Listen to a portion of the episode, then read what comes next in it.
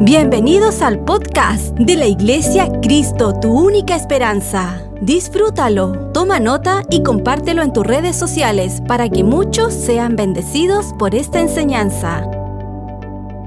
Quiero recordarles eh, la palabra de este año 2022 en Isaías 43, 18, 19, ¿verdad? Ya, ya todos lo hemos escuchado, que dice, no os acordéis de las cosas pasadas, ni traigáis a memoria las cosas antiguas. He aquí que yo hago cosa nueva. Pronto saldrá a luz. ¿No la conoceréis? Otra vez abriré camino en el desierto y ríos en la soledad. Y la parte que hace énfasis nuestro pastor es en la palabra, en el verso 19, cuando dice, he aquí que yo hago cosa nueva, pronto saldrá a luz. ¿Cuánto están esperando? Porque esta cosa nueva pronto salga a luz y se pueda ver y pueda ser revelada en nuestras vidas, ¿verdad? Y, y, sabemos que para caminar este año en lo nuevo, en lo inimaginable de Dios, lo primero que necesitamos hacer es creer, ¿verdad? Y por eso os preguntaba, ¿cuántos creen que viene lo nuevo de Dios para nuestra vida? Y la mayoría de ustedes levantó la mano porque creemos que va a ser así. Y cuando estamos en la iglesia estamos llenos, ¿verdad?, de la convicción de que Dios lo va a hacer, de que Dios está obrando, de que Dios está trabajando a nuestro favor. Pero ¿qué pasa? Salimos de la iglesia y nos encontramos con el día a diario, con los problemas, con la situación que no cambia, con las circunstancias que es exactamente lo mismo y que no hay nada nuevo y no hay nada inimaginable eh, delante de nosotros. Y ahí es cuando, ¿qué, ¿qué, sucede? Nuestra razón comienza a tratar de entender y tratar de, de ver, pero, pero ¿cómo va a ser? Pero ¿y cuándo va a ser? Pero necesito saber eh, eh, el cómo, porque sobre todo las mujeres queremos saber con detalle de cómo se va a llevar a cabo cada situación, ¿verdad? Yo creo que los hombres son un poco más, más prácticos en esta área. Eh, si el Señor dice que lo va a hacer, bueno, lo va a hacer, pero las mujeres somos muy de, ok, pero ¿cómo? ¿Pero cuándo? Pero yo creo que va a ser de esta forma y como que queremos ayudar al Señor cuando el Señor nos dice, hey, no, no tienes que entender, tienes que creer. Y para creer, ¿qué se necesita? Fe, exacto, fe. Eso es lo que necesitamos. ¿Cuántos tienen fe? Y el que no levantó la mano, déjeme decirle que usted tiene fe también. Todos tenemos fe. Y quiero que podamos leer el versículo eh, Hebreos 11.1, Hebreos 11.1, porque vamos a definir cómo define la Biblia la fe. ¿Qué es la fe? ¿Qué es la fe? Dice, ahora bien, tener fe es estar seguro de lo que se espera. Es estar seguro de lo que se espera. Es estar convencido de lo que no se ve. Esta es la versión RBC. RBC. ¿Okay? Entonces, dice, la fe es estar seguro de lo que se espera. Es estar convencido de lo que no se ve. O en la versión más convencional es pues la fe, la certeza de lo que se espera y la convicción de lo que no se ve. Por consiguiente, para alcanzar lo inalcanzable y lo inimaginable y lo nuevo de parte del Señor, ¿qué necesitamos tener? Es fe. Y necesitamos saber qué es lo que estamos esperando. ¿Qué es lo que estás esperando? ¿Qué es lo nuevo y lo inimaginable que estás esperando en tu vida? Y muchas veces a esta respuesta, o sea, a esta pregunta, la respuesta va a ser, pues no sé, ¿verdad? Entonces, mi pregunta es, ¿cómo vas a tener la certeza de lo que estás esperando si ni siquiera sabes lo que estás esperando? ¿Cómo vas a saber que llegó lo nuevo, que llegó lo inimaginable, cuando ni siquiera sabes qué es lo que estás esperando. Y aquí la definición de fe dice, es estar seguro de lo que se espera. Tenemos que saber qué es lo que estamos esperando. Y dice, y estar convencido de lo que no se ve. Entonces, todavía no lo veo, Todavía no lo veo con mis ojos físicos, todavía no lo experimento, pero yo sé que sé de que lo voy a ver, ¿verdad? Eso es tener fe. Y déjame hacerte unas preguntas respecto a lo que te estaba diciendo. ¿Qué es lo que estás esperando? No me respondas porque cada uno está esperando cosas distintas. Pero, ¿alguna vez te has preguntado eso? ¿Qué estoy esperando para este año 2022? Y esta es una buena instancia para que si no lo has hecho, lo puedas hacer. ¿Por qué? Porque necesitamos saber qué es lo que estamos esperando. Entonces, primera pregunta, ¿qué estás esperando? ¿Qué es ese inalcanzable para ti? ¿Qué es eso que dices, no, eso no hay forma de que por mis fuerzas lo pueda alcanzar? No es posible de que yo, aunque mueva cielo y tierra, lo vea posible. Entonces, ¿qué es ese inalcanzable? Ahora, la tercera pregunta, ¿crees que Dios lo hará? ¿Crees que Dios lo va a hacer? Amén. Y la última es, ¿lo puedes ver con tus ojos de fe? Y ese es el poder también de, visualizarlo como que ya está, como que ya lo estás viviendo. Y por eso es que me encanta el volver a esta definición, es estar seguro de lo que se espera. Yo sé que sé que voy a ver con mis ojos esto. Yo sé y estoy convencido de que aunque todavía no lo, no lo veo, sé de que lo voy a ver. Y esa es la certeza, eso es la fe, el saber de que, ok, en este momento, en, en el presente no lo veo, pero yo sé que lo voy a ver. Y me encanta porque el versículo está en presente. No, no dice, es pues la fe, la certeza de lo, que se, de lo que se esperará. No, dice, de lo que se espera. ¿Cuándo se espera? Hoy. Es la certeza de lo que esperas hoy. Y por eso es que es la importancia de saber qué estás esperando hoy. ¿Me entiendes? Es la certeza de lo que se espera hoy y la convicción de lo que no se ve. Necesitamos saber qué es lo que estamos esperando. Necesitas tener claridad. Siéntate, escriba, escribe, visualízalo, siéntate. Y así como cuando uno era niño, ¿verdad? Que jugaba y que jugaba, no, pues que el, piso es lava. El piso es lava y no lo voy a tocar y, y, uno veía la lava y saltaba de, de, un, de un mueble al otro y con la imaginación tú veías y visualizabas la lava. Cuando crecemos desafortunadamente perdemos la capacidad de visualizar y de imaginarnos como las cosas que no son como si fuesen. Y eso es lo que el Señor te está llamando a hacer hoy. Visualiza lo que Dios tiene para tu vida. Créelo, créelo. Míralo y mírate viviéndolo, experimentándolo, ya haciendo una realidad. Y siéntate cada día que tengas eh, ese tiempo con el Señor y dile, Señor, yo sé que tú vas a hacer esto. Yo creo que tú vas a abrir esta puerta. Señor, yo tengo la certeza. ¿Y saben qué es tener la certeza? Es tener la seguridad de que no importa lo que se levanta a tu alrededor, no importa lo que te puedan decir la gente a tu alrededor o lo que te puedan levantarse en contra tuya. Tú tienes la certeza de que va a pasar y no tienes que entenderlo, sino que dices, ok Señor, no tengo que entenderlo, yo tengo que tener la certeza de que va a pasar. ¿Y cuántos creen que va a pasar? Amén, amén, lo creemos. Ahora, hay dos tipos de fe, dos tipos de fe. Y por eso es que le decía, todos aquí tenemos fe, todos tenemos fe. Primero está la, fe natural, que es la fe almática, que opera por el positivismo, por los sentimientos. Eh, todos los que estamos aquí tuvimos que tener un grado de fe para sentarte en la silla en la que estás y creer que no se va a romper, que sentarte de que te vas a sentar y que no se va a desplomar la silla. E, eso es un grado de fe, el creer de que la silla te va a sostener. Entonces, todos tenemos una fe natural, ¿ok? Pero ¿de qué fe estamos hablando? No estamos hablando de la fe del positivismo en donde, no, todo está bien, todo está bien, todo está bien, todo está bien y todo está pésimo, ¿verdad? No, sino que es esa fe espiritual que proviene de Dios. La fe que proviene de Dios es la que es capaz de mover montañas, ¿verdad?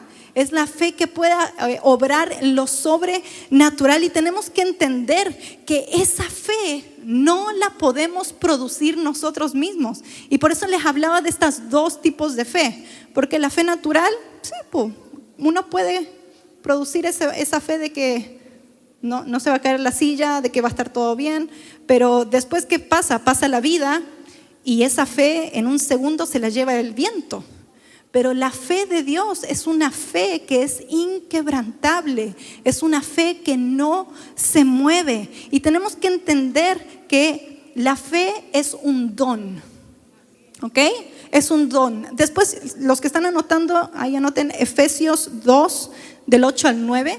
Ahí pueden ver cuando habla de cómo la fe es un, don y se describe como un fruto o característica que produce en nuestras vidas, que es producida en nuestras vidas por el Espíritu Santo en Gálatas 5 del 22 al 23. ¿Ok? Entonces, ¿qué, ¿qué estamos viendo? La fe que tenemos no la podemos producir nosotros, sino que viene de parte de Dios. Es un don, es un regalo. Y eso es algo maravilloso, es un regalo. No tienes que hacer nada especial para recibir este regalo que es el don de la fe y que viene a través del Espíritu Santo a nuestras vidas. En Hebreos 12:2, si lo pueden poner, dice, puestos los ojos en Jesús, el autor y consumador de la fe. ¿Quién es el autor de la fe? Jesús. Jesús es el autor y consumador de la fe. Romanos 12, 3 dice, Dios nos ha dado una medida de fe de acuerdo a su soberanía. Y por eso les decía, todos aquí tenemos un grado de fe. Todos tenemos un grado de fe, una medida de fe. En Habacuc 2:4 dice, "He aquí que aquel cuya alma no es recta se enorgullece, mas el justo por su fe vivirá. El justo por su fe vivirá. Muchas veces nos enfocamos en el versículo que dice, eh, el justo por la fe vivirá, ¿verdad? Pero no vemos este versículo que dice, por su fe vivirá. ¿Cómo estás viviendo? Estás viviendo de acuerdo a tu fe, de acuerdo a la medida que tienes de fe. Tenemos una medida de fe. Ahora, ¿cuántos quieren hacer crecer la medida de fe? Todos queremos que nuestra fe crezca al grado de, oye, montaña, muévete y mueve, se mueve, ver la montaña moverse, ¿verdad? Todos queremos eso. Pero para hacer eso, nuestra fe tiene que crecer. Entonces, ¿cómo podemos hacer crecer la fe en nosotros? Romanos 10, 17 dice, el Espíritu Santo, ¿están ahí? Romanos 10, 17. Sí. Dice, el Espíritu Santo nos dice a través de la palabra, dice, la fe viene por el oír y por oír a la vecina ¿A la comadre? ¿A las noticias? No, no, por favor. ¿Por qué viene la fe? Viene por oír la palabra de Dios. El que ustedes estén aquí sentados escuchando la palabra de Dios está haciendo que tu fe crezca, que tu fe se fortalezca, que puedas salir inyectado con esa fe en donde tú dices, no importa que venga por delante mío, Dios está conmigo y si Dios está conmigo, ¿quién contra mí, verdad? Y creemos y avanzamos y andamos. Pero ¿qué pasa? Cuando dejamos de escuchar la palabra de Dios, cuando nos separamos o cuando las circunstancias vienen a nuestra vida y no nos conectamos con la fuente de nuestra fe, ¿qué sucede? Nuestra fe empieza a menguar, ¿verdad? ¿Por qué? Porque tenemos una medida de fe. ¿Y qué dice? Que la fe viene por el oír la palabra. Y es por eso que les estoy leyendo todos los versículos sabidos y por haber, porque ¿qué es lo que va a hacer aumentar su fe? ¿Lo que diga Toti? No, sino que lo que dice la palabra de Dios. La fe se origina en Dios y en la palabra de Dios y esta fe es sobrenatural y es la que produce resultados sobrenaturales. Este año te animo a que comencemos a vivir no por lo que dicen las noticias, no por lo que dice el horóscopo, no por lo que dicen eh, las personas o los sabios de esta tierra, que está bien, también hay que escucharlos, pero ¿por qué necesitamos nosotros vivir? Necesitamos vivir por lo que la palabra de Dios dice de cómo tenemos que vivir y cómo tenemos que caminar. ¿Y, qué es lo que dice la palabra de Dios? Dice, pedid, en Mateo 7, 7 al 11, Mateo 7, 7 al 11 dice, pedid y se os dará. ¿Tienes una necesidad? ¿Qué dice la Biblia? Pedid y tramítalo con la burocracia del gobierno y a ver, envíame un formulario vía email a Gabriel, el querubín, arroba santo santo. No, ¿verdad? ¿Qué es lo que dice? Dice, pedid y se os dará. Pedid y se os dará. Buscad y hallaréis. Y se os abrirá. Llamad y se os abrirá. O sea, ¿hay ciencia en esto? No. Pero ¿qué sucede? Muchas veces no pedimos y volvemos a lo, con lo que empezaba en el principio. ¿Sabes lo que estás esperando? No. Entonces, ¿cómo vas a recibirlo si no sabes lo que estás esperando? Y aquí está la clave. Pedid y, y se os dará. Buscad y hallaréis. Llamad y se os abrirá. Porque cualquiera que pide, recibe. Y el que busca, halla. Y al que llama, se abrirá. ¿Qué hombre hay de vosotros a quien si su hijo pidiere pan le dará una piedra? Nadie, ¿verdad? Y dice, y si le pidiera un pez le dará una serpiente. Pues si vosotros, siendo malos, sabéis dar buenas dádivas a vuestros hijos, ¿cuánto más vuestro Padre que está en los cielos dará buenas cosas a los que le piden. Tenemos un Padre amoroso en los cielos que está esperando que le pidas, está esperando que ores, está esperando que sepas qué es lo que quieres con tu vida para que entonces pueda Él responder a nuestro favor. Y en Mateo 21, 21 al 22 dice, respondiendo Jesús les dijo, de cierto os digo que si tuviereis fe y no dudareis. Esta es una condición súper especial. El tener fe, pero también ¿cuál es la condición? No dudareis. No solo haréis esto de la higuera, sino que si a este monte le dijeres, quítate y échate en el mar, será hecho. Y todo lo que pidieres en oración, creyendo, lo recibiréis. Entonces aquí hay algo súper importante. Primero dice, si tuvieres fe y no dudares, ¿verdad? Y después dice, y todo lo que pidieres en oración, creyendo, está diciendo lo mismo. ¿Qué está diciendo? Pídelo, pero no dudes. Y si me lo pides y crees, entonces lo vas a recibir. Entonces, ¿qué podemos ver aquí? Podemos ver cuál es uno de los enemigos de la fe. ¿Y cuál es esto? Es la incredulidad, que viene a causa de la duda, ¿verdad? Al abrir la puerta a la incredulidad, el temor comienza a tomar lugar en nuestros pensamientos y quiere venir a destruir nuestra fe.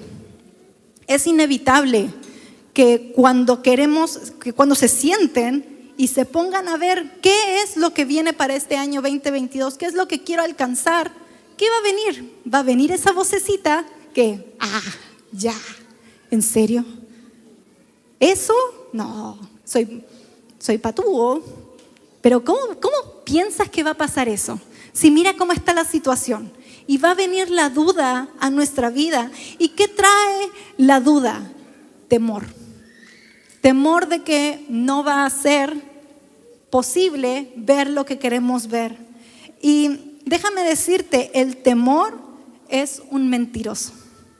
El temor viene a frenarte y a paralizarte para que no puedas entrar en lo nuevo y en lo inimaginable de Dios para tu vida. No escuches la voz del temor. Muchas veces somos buenísimos para escuchar la voz del temor y no escuchar la voz de Dios. Ay, es que no sé si voy a poder. Oye, ¿quién te dijo que no vas a poder? Si Dios está diciendo, todo lo puedo en Cristo que me fortalece. Pero ¿qué es más fácil? Escuchar Él, no, no voy a poder hacerlo, que escuchar la palabra del Señor. Eh, y, ¿saben por qué? Lo más fácil es creerle al, miedo, al temor. Y, yo digo que en, cierto eh, grado el, el enemigo tiene esa ventaja. ¿Por qué? Porque es más fácil creer en lo que, o sea, no creer en lo que todavía no se manifiesta en lo que todavía no podemos ver con nuestros ojos, lo que todavía no podemos palpar, es más fácil creer que no va a pasar. ¿Por qué? Porque no lo puedo tocar. Y esa es la ventaja que tiene el enemigo en este momento en que todavía no se manifiesta lo nuevo y lo inimaginable de Dios para tu vida. Pero créeme, si decides apagar esa voz del enemigo, apagar esa voz de la mentira y decir, no, eso no es lo que Dios tiene para mi vida, Dios tiene grandes cosas para mi vida. Y, lograr decir en el nombre de Jesús, temor, cállate, no, no quiero escucharte, no quiero vivir por lo que tú me dices, no quiero estar paralizada, no quiero que tú tomes las decisiones por mí. Hay muchos de los que estamos aquí que por años hemos permitido que el temor tome las decisiones de nuestra vida. Y en donde le preguntamos al temor, oye, ¿crees que voy a poder hacerlo? no, ¿cómo se te ocurre? Te va a pasar esto, esto, esto, esto y esto. Ay, es verdad. No, entonces no, mejor me quedo aquí. Y nos quedamos en nuestra zona de confort. ¿Por qué? Porque es lo cómodo, porque es lo rico, es lo calentito, es lo que ya tiene mi forma y donde es mi rutina y donde ya sé que no necesito fe para que pueda haber eh, algo distinto. ¿Por qué? Porque es lo que estoy haciendo siempre. Y por años hemos permitido que el enemigo tome estas decisiones en nuestra vida. Pero déjame decirte, llegó el año 2022, el año de lo nuevo, de lo inimaginable, el año donde la fe va a comenzar a tomar las decisiones por ti, en donde el temor ya no va a ser una persona que va a venir a hablarte al oído y que te va a empezar a decir, no, tú no puedes hacer esto, no. La fe, yo camino por la fe, yo veo las cosas que no son como si fuesen, yo tengo la certeza y yo sé que sé que Dios lo va a hacer, yo sé que sé que aquello que estoy esperando va a venir a mi vida. ¿Notan la diferencia del discurso? ¿A quién puede el enemigo venir a hablarle cuando la tiene así de clara? A nadie. Y déjame decirte, el enemigo no es creativo. ¿Por qué? Porque Dios no lo hizo creativo. Entonces, ¿qué pasa? Una vez que aprendes a identificar la voz del enemigo, se te hace tan fácil después cuando quiere venir a hablarte de nuevo decir, esa voz no es de Dios, esa voz no es de mi Padre, esa voz no es del Espíritu Santo que viene a guiarme, esa voz es del enemigo que quiere frenarme, pero déjame decirte, Jesús te frenó hace dos mil años atrás en la cruz y Jesús venció y si Jesús venció no hay nada que puedas tú tener conmigo. ¿Por qué? Porque dice que Él llevó el decreto de nuestras maldiciones, ¿verdad? Y de nuestros pecados y que lo clavó en la cruz y de que Él lo hizo público y que nosotros somos más que vencedores a causa de su victoria. Porque quizá tú estás viviendo un escenario en donde el fracaso es lo normal o el fracaso es lo que ha estado sucediendo generación tras generación en donde no han podido romper los patrones. Pero déjame decirte, no es por tus fuerzas, no es por tus habilidades. Quizá tú eres una persona muy habilidosa, muy inteligente, pero déjame decirte, hasta cierto grado tus habilidades y tu inteligencia te puedes llevar, pero para lo nuevo y lo inimaginable, tú necesitas de la fe, tú necesitas de lo sobrenatural de Dios para poder activarlo y para poder comenzar a caminar en eso. No permitas que el enemigo te frene, no permites que la duda que sea un 31 de enero del 2022 y que tu vida siga igual. No lo permitas. Hoy es el día para tener la certeza de lo que vas, lo que estás esperando y de poder ver las cosas que no son como si fuesen. Necesitamos caminar por la fe. Necesitamos aumentar nuestro grado de fe. Y escucha esto, el tener miedo es creer que Dios será infiel. Escucha, el tener miedo es creer que Dios será infiel. Y el tener fe es creer que Dios será fiel. Déjame preguntarte, ¿a qué Dios sirves? ¿Cómo es tu Dios? ¿Conoces a tu Dios? ¿Sabes la ¿Conocen la fidelidad de Dios? Yo creo que todos los que hemos estado aquí hemos visto la fidelidad de Dios de una y de otra y de otra y de otra forma. Yo creo que todos los que estamos aquí, levanten la mano si tienen un testimonio de la fidelidad de Dios en sus vidas. Todos, ¿verdad? Todos tenemos un testimonio de la fidelidad de Dios en nuestra vida. ¿Qué te hace pensar que Dios va a ser infiel en esta vez? Que esta vez lo que estás esperando Dios no va a responder. Me encanta su palabra porque muchas veces decimos, no es que, no, es que no, creo que esta vez sea así. Y, ¿sabes qué es lo, lo, bueno de Dios? Con lo que vamos a poder contar siempre, siempre Dios no cambia. Déjame decirte la vuelta, Dios no cambia. Dios es el mismo ayer, hoy, mañana y por los siglos de los siglos, Él es el mismo, Él no cambia. Y una de sus características más importantes es que Dios es fiel. Dios va a responder, ¿a qué va a responder? ¿A nuestros caprichos? No. Dios va a responder a su palabra. Y si Él lo dijo en su palabra, Él lo va a hacer. No abras la puerta al temor y no permitas que el temor venga a poner una imagen de infidelidad de Dios hacia nuestras vidas, cuando Dios siempre ha sido fiel una y otra y otra y otra y otra vez. Abraham, ¿cuántos conocen a Abraham? Eh, se dice que él fue el padre de la fe, ¿verdad? Y ayer justamente estaba leyendo la vida de, de Abraham y, dice que se le aparece Dios a Abraham cuando tenía 75 años. Para aquellos que son de 75 años para arriba, déjame decirte, Dios tiene todavía grandes planes contigo. Quizá ni siquiera has visto eh, un porcentaje de lo que Dios tiene para tu vida. Y Dios se le aparece a Abraham y le dice, eh, Abraham, mira, sal de tu tienda porque te voy a dar una tierra que fluye leche y miel, de ti voy a, sacar una descendencia que van a ser naciones, ¿verdad? El que te bendiga, lo bendeciré, el que te maldiga, lo, maldeciré. Y conocemos todos la gran promesa de, de Abraham para su vida, pero Abraham tenía 75 años, no tenía hijos, su esposa, Sara, era infértil. Y entonces, ¿qué era lo lógico ahí? Wow, o sea, cuando sale Dios es como, sí, ok, Dios, y Dios te está hablando y te está diciendo ahí personalmente, uno tiende a creerlo, ¿verdad? Pero ¿qué pasa? Después se fue y pasa que Sara empieza a dudar y empiezan a pasar los años y empieza a pasar el tiempo porque pasó tiempo. Uno piensa como que fue automáticamente esto, porque es, como, como cinco capítulos de, de la promesa a cuando se cumple, pero pasaron 25 años.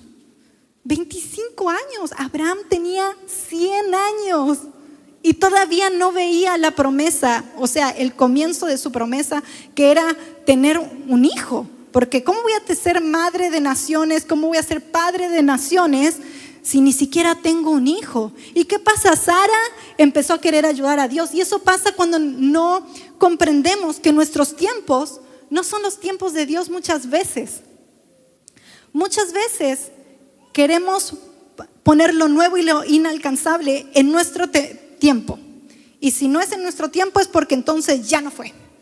Y Sara empieza a creer y decir, ¿sabes qué? Esto ya no va a ser así, yo soy una mujer ya grande, eh, ya estoy en la menopausia de hace mucho tiempo y ¿cómo voy a tener hijos? ¿Y qué le dice a, Abraham? Le da una solución, le dice, mira, ¿por qué no te acuestas con, mi, mi, la criada que estaba con, con ella y, y, así para que puedas tener un hijo?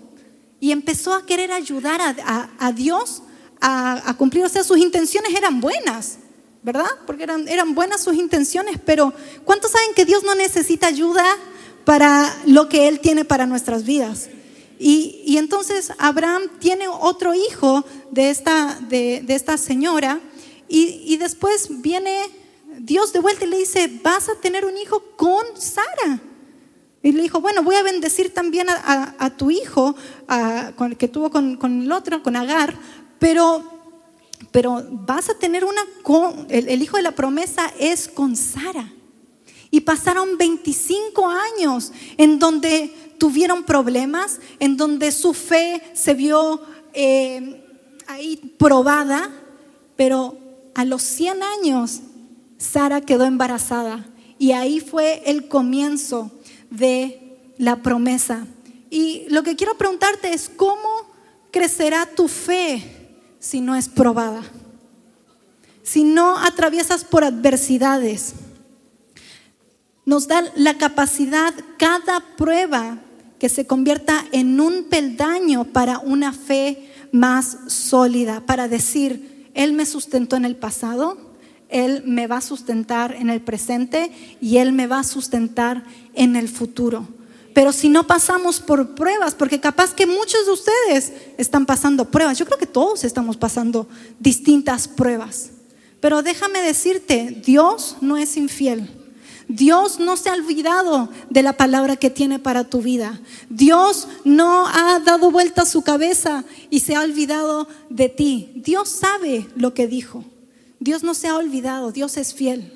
Pero ¿qué está haciendo? Él está fortaleciendo tu fe. Él está fortaleciendo para que cuando venga la promesa, nuestro carácter tenga la capacidad de poder agarrar lo que Dios tiene para nuestras vidas, que podamos ser lo suficientemente maduros para poder llevar a cabo el plan de Dios para nuestra vida. Imagínate quizá si Dios le hubiera dado la promesa a Abraham en ese momento, quizá no hubiera sido el padre de la fe porque no tuvo que creer tanto para haber visto lo que Dios tenía para su vida. Y saben que me recuerda también la, vida de, de, David. ¿Se acuerdan cuando llegó Goliat? Y que empezó a desafiar al pueblo de Dios. Dice que Goliat era un hombre de guerra. Dice que era un soldado que había crecido y que lo habían entrenado para ser un hombre de guerra. Además de eso, eh, ya era un hombre avanzado, pero era un gigante. O sea, pequeño detalle, ¿verdad? Era un gigante y dice que todos los días subía en la mañana y que, que eh, ¿cómo se dice? Eh, desafiaba, sí, desafiaba al pueblo de Dios y le decía, hey, ¿quién va a pelear conmigo? Mándenme al mejor de sus hombres para pelear conmigo y el que gane, si, me derrota, entonces nosotros vamos a ser sus esclavos. Pero si yo venzo, entonces ustedes van a ser nuestros esclavos. Pequeña responsabilidad, ¿verdad? ¿Y, ¿Y, qué pasa? Dice que estuvo así 40 días. Y muchas veces el enemigo es así como Goliat, que está mañana a mañana, ¡Ey! ¡Ey! ¿Y dónde está la promesa de Dios para tu vida? ¡Ey! ¿Y por qué todavía no ves eso? ¿Y qué pasa? Nuestra fe comienza a sufrir bullying por, por el gigante del temor y el gigante de la burla. Pero ¿qué pasa? Dice que llegó David, porque David no vivía ahí, vivía en el, en el campo con su papá, y fue y le llevó alimento a sus hermanos. ¿Y qué dice? Que llega y justo escucha que este gigante empieza a decir eso. ¿Y qué dice, qué dice David? Me encanta, como que no tenía filtro David, ¿no? ¿Quién es este incircunciso que viene a amenazar al pueblo de Dios? O sea, David tenía 17 años en ese momento. 17 años. Y él la tenía más clara que todos los hombres y que el rey mismo del pueblo de Israel. Y, y me encanta el versículo en Primera de Samuel 17:32 que dice, "El Señor que me ha librado de las garras del león y de las garras del oso, él también me librará de la mano de este filisteo." Déjame decirte, David había experimentado el poder de Dios, había experimentado la protección de Dios. ¿Y qué llevó eso? Llevó a que su fe pudiera ser inquebrantable, en donde supiera, hey, o sea, vencía un león y vencía un oso. ¿Cómo no voy a poder vencer a este gigante que más encima está desafiando al Dios vivo? Necesitamos tener esa fe inquebrantable de Dios, en donde cuando los problemas vengan, cuando los Goliat se levanten en contra tuya, tú tengas la certeza de decir, el Dios que me protegió en contra de esto, en contra de aquello, mi Dios que fue fiel, Él también me va a sostener hasta el día en que yo vuelva con Él. Y si puede pasar eh, la banda.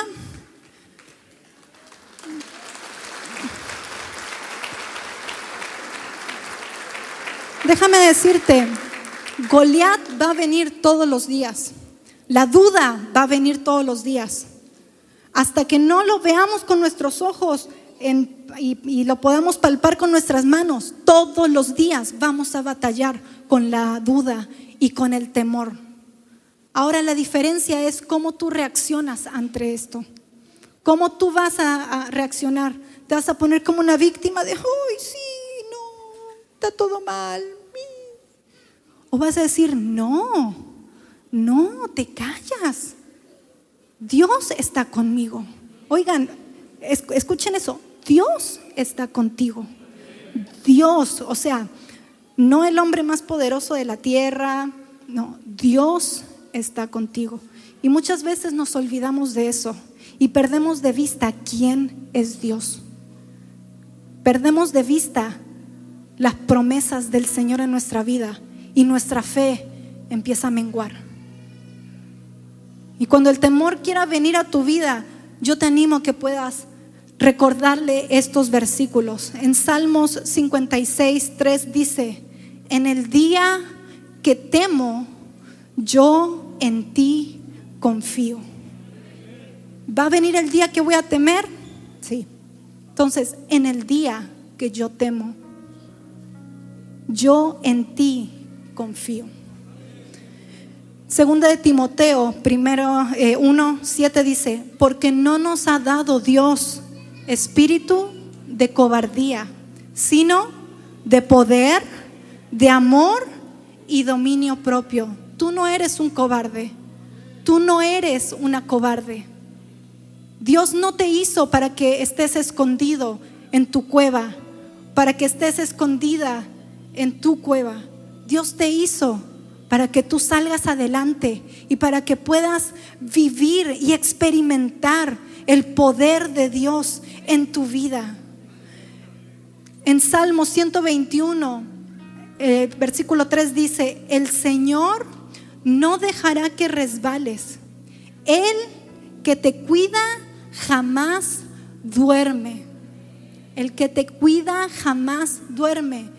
Hay muchos de aquí que no han estado pudiendo dormir en la noche porque el temor ha venido a tu vida, la duda ha venido a tu vida. Y pasan las horas y pasan las noches y el insomnio está ahí.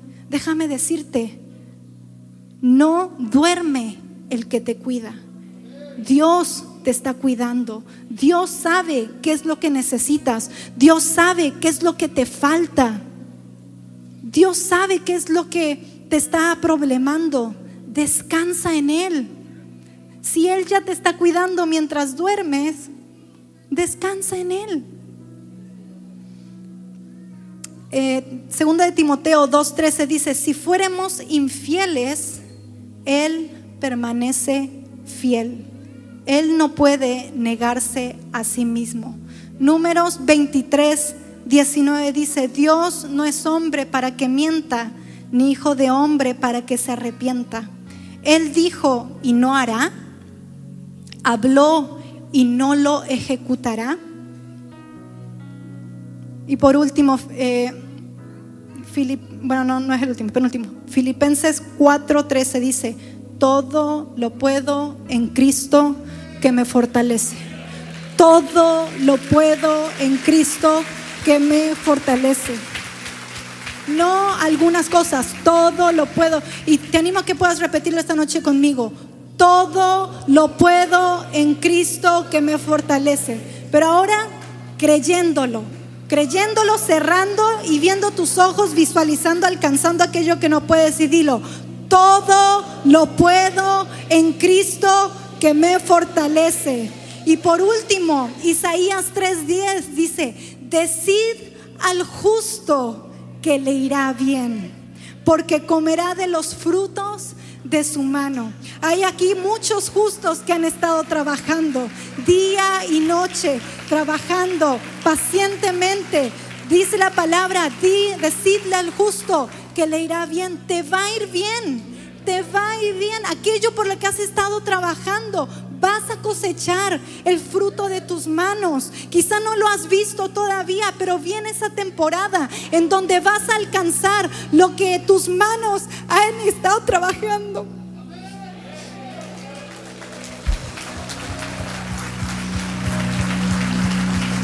Solo necesitas creerlo y que puedas decirle, Espíritu Santo, abre mis ojos espirituales. Abre los ojos de mi entendimiento. Tu palabra, Señor, dice que no fijemos nuestros ojos en las cosas de este mundo, sino que fijemos las cosas, nuestros ojos en las cosas del cielo. Y dile, Señor, yo hoy decido fijar mis ojos en ti. Decido fijar mis ojos en tu palabra. Decido fijar mis ojos en aquello, Señor, que tú me has hablado, que tú me has dicho. Y ahí con tus palabras dile, Señor, perdóname. Perdóname si, si he dado puerta al, al temor a entrar a mi vida. Señor, perdóname si la incredulidad ha tomado las decisiones por mí. Señor, te pido perdón. Perdóname si he hecho, Señor, a la incredulidad de mi mente, Señor, en mi mente. Y yo decido, dile, Señor, yo decido hoy creerte. Yo decido, Señor, hoy leer tu palabra día a día para que mi fe pueda crecer, para que mi fe pueda ser inquebrantable. Y dile, Señor, yo creo yo creo que lo nuevo y lo inimaginable viene este 2022. Yo creo, Señor, que este es el año del rompimiento. Aquello que por años, que por generaciones no hemos visto, no hemos alcanzado. Yo seré esa generación que lo verá cumplido. Y velo, créelo. Quizá es algo difícil porque nunca en tu familia se ha visto. Pero en este es el momento. Tú estás en la presencia del Señor y dice su palabra, pedid y recibiréis. En este, este es el momento para pedirle al Señor y dile, Señor, yo me alineo y yo creo, yo me alineo a tu palabra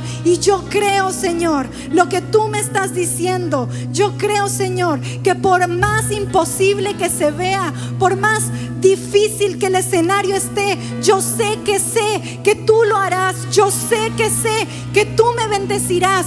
Yo sé que sé que tú me sanarás. Yo sé que sé que tú abrirás esas puertas, Señor, que han estado cerradas. Y créelo, créelo con todo tu corazón, no con esa fe natural, sino con la fe de Dios, ese don que Dios te ha dado. Comienza a ejercerlo, comienza a ejercerlo, comienza a verte caminando en ese lugar, comienza a verte sana, comienza a verte sano, comienza a verte saltando de alegría, saltando y creyendo que Dios lo ha hecho.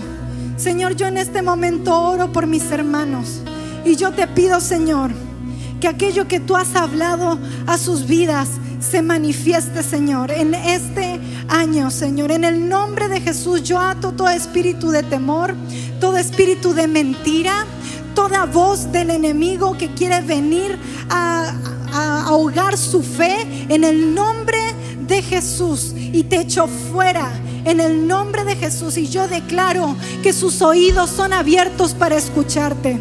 Sus oídos, Señor, son abiertos para escuchar tu dulce voz. Que ellos comiencen a identificar tu voz como nunca antes.